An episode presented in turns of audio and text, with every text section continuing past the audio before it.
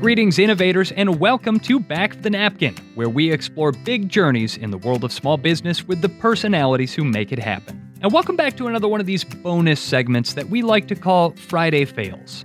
I'm Dusty Weiss. And I'm Karen Stoichoff. Dusty, you're a current small business owner, and I've owned three small businesses in between holding a variety of corporate positions. You've done the corporate thing too. Have you found a difference between failing as a small business owner and as a member of a corporate team? Oh man, you know, I was actually just talking about this with some friends last weekend, Karen, and at least in my experience, it's a lot like walking a tightrope. In the corporate world, you're walking the tightrope with a net, but as a small business owner, you're on your own. Nobody gonna catch you if you fall. And so, if there is a way to learn from the mistakes of others and avoid making those mistakes yourself, that's a win win from where I'm sitting. Exactly, which is why it's so important to hear from our small business owner guests. Their experiences with failing help other people along the way. I thought Kelly O'Neill, artist and owner of Fusion of Iron and Earth in Michigan, had an interesting take on obstacles and fails. That she did. But before we get to Kelly's Friday fail, let's take a moment to get reacquainted with Kelly in a little thing that we like to call the Fast Five. These are five quick questions to learn more about our small business owner guests. Love it. It's like a lightning round. Ready? Let's go. Kelly, what was the first car you ever owned? The first car I ever owned was a 1963 Chevrolet Impala. Well, that's appropriate given your background. Mhm, yes. What is your favorite? And you're going to have to elaborate on this because I don't know what it is. Detroit Coney? Oh, American. What is the Coney? American is my favorite. So it's a very specific style of, I guess around your parts, they would call it a chili dog, but Oh, the okay. Detroit Coney topping is unique only to Detroit. You cannot find it anywhere else. I'm going to have to get across the lake sometime and try that out. Yes. Amazing. I like mine with onions and mustard. All right. What about your first job? My very first job, I was a waitress at a restaurant called Buggy Works. And I actually worked there all through high school and college. It was a great job. Wait staff. A very, very challenging career, I'll tell you that. Yes. What would you say is the secret to building a professional network? Curiosity, listening more than talking, and good follow up. Good. And what's your favorite piece of public art? The Spirit of Detroit by Frederick Marshall. It's downtown off of Jefferson. It's a beautiful bronze. Well, Kelly O'Neill, artist and owner of Fusion of Iron and Earth in Michigan. When last we talked, you had mentioned the instrumental role that your dad played in your artistic journey. What did he teach you about failure? Well, I'll tell you, he encouraged it. I should also say that I was an athlete and not a very good one in the sense that we lost a lot. I guess that was my first failure volleyball, tennis, track, master of none. So I lost a lot of meets and I lost a lot of matches. But my dad, as Karen mentioned in the opening about how he was a candle maker and a photographer and so forth, is I was able to watch his journey as he learned new crafts and the failures that he had. And what I always appreciated about my dad was sometimes the failures provided the best surprise and the most joy. And a failure would lead to maybe a new series of art that he would do. So I'll give you a good example. He had a bubble in one of his pots that he put in the kiln and it blew up. Then all of a sudden he got the idea that, well, what if I started to blow up my pots before I put them in the kiln? So he started doing greenware and when it was still kind of wet, he would drop firecrackers in them and then they would blow out. And, you know, and he just thought, well, that's cool. And so he had a whole series of these pots that had these holes blown out of them. So sometimes failure can create a new idea.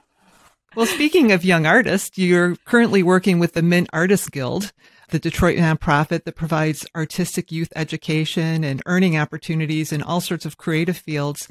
What do you teach them about risk taking and failure? Mostly what I do is I share my own failures. And we also have other artists that come in as guest speakers and talk about their journey. And every single artist will talk about their failures. And I think that's important because being prepared for failure allows you to accept it and to learn from it. And like I mentioned earlier, it's a point of view. A failure is an opportunity to learn something to apply to the next time you try something new. And so that is what we teach them. And we teach them through example by sharing our own failures and having other people share their failures too. Especially when you have like an artist come in that is extremely successful and they talk about their journey and the young kids, their eyes get real big and, you know, they're just shocked to hear that, wow, his journey feels like my journey right now.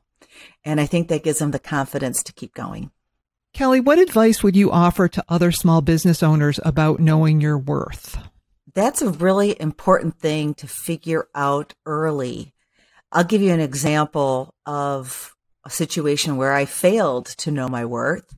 It was a commission job that I had, and the difference between doing a commission work and doing work for yourself or doing a piece of art that then you put up for sale is commission work. You have an actual person or a client and having the confidence to know that you need to charge them more than you would your other art because of the energy and the time that you're putting into it and the talent that you're bringing is really important. And I had an example of when I did a stair railing for someone. And I was very excited about doing it. I was using all recycled metal. It was being inserted into wood. And they were a friend of the family. So I gave them the friends and family discount. And I completely underpriced the job.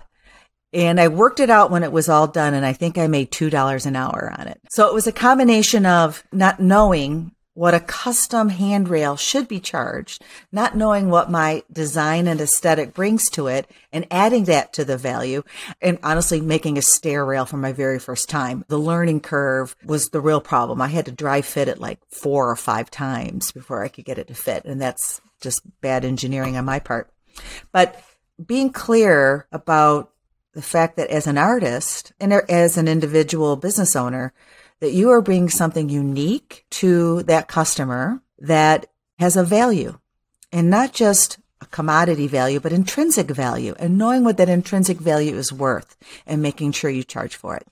Kelly, on the topic of knowing your worth, what advice would you give to female small business owners to avoid some of the lessons that you've learned? And while we embrace fail, it's always nice to help somebody avoid fail, knowing that they probably have plenty of their own to uh, capture over time. So, what advice would you offer about knowing your worth?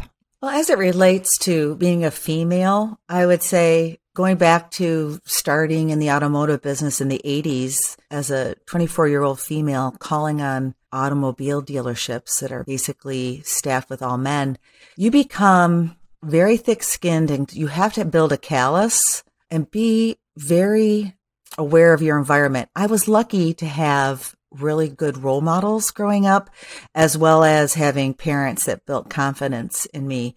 I didn't let my gender slow me down, but I can tell you I did fall into the typical female heuristic of if I work hard, someone will notice. Mm-hmm. Right. So my advice would be to female business owners is you need to toot your own horn. You are your PR spokesperson.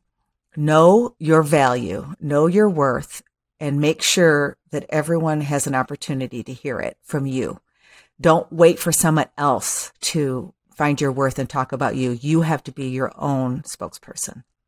Well, Kelly, it seems only fair that given that you share these failures with the aspiring artists at the Mint Artists Guild, can you tell us about a time that you yourself experienced a pretty epic fail and what you learned from it? I can give you one really recently that happened last fall. So I mentioned to you that I always say yes, right? So mm-hmm. the city of Farmington approached me because I love my work. They said, we would like you to make a trailhead sign. The state of Michigan has just added a bike trail that runs like 70 miles from, I think, Flint all the way to the border of Ohio. And they have all these trailheads that you come in to the bike trail. And there's one in Farmington and they wanted a trailhead sign that said the hills. And I was like so excited because I was going to have not only a piece of public art, but a permanent piece of art that would be mine that would be purchased by the city. So that was pretty awesome. So I said yes. And I started designing. And of course, staying true to my aesthetic, I was going to make the entire sign out of used bike parts. So I'm putting the call out to everyone and I'm finding used bikes and I had like 10 different used bikes. I'm hand drawing my design and then I submit my design to the city and they love it. They're so excited to have it. And, you know, we're ready to go. And they, they introduced me to the company that is making the posts that the sign, it's going to be like stone posts, pillars that the sign was going to sit on. And the person I'm dealing with, he says, um, can I see your sealed engineering designs? And I need to know the wind shear results. And I'm like, what? okay, what's what is sealed engineering designs? so I spent about a week researching that to see if there was a way I could deliver on it. Now, I, keep in mind, I had already quoted a price to the city. Oh, no. And that price was based on me doing all of the work.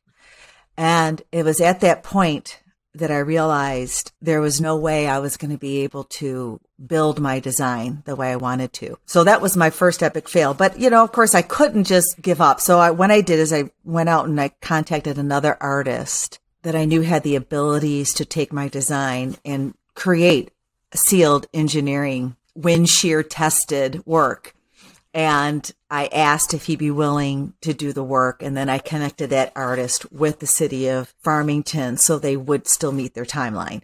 But I felt so bad in disappointing them. I really did. You know, I already had built a relationship with them and I'd done other work with them and I didn't want them to feel as if I let them down. But I did in a sense. But at least I was able to recover by finding another artist to finish the job.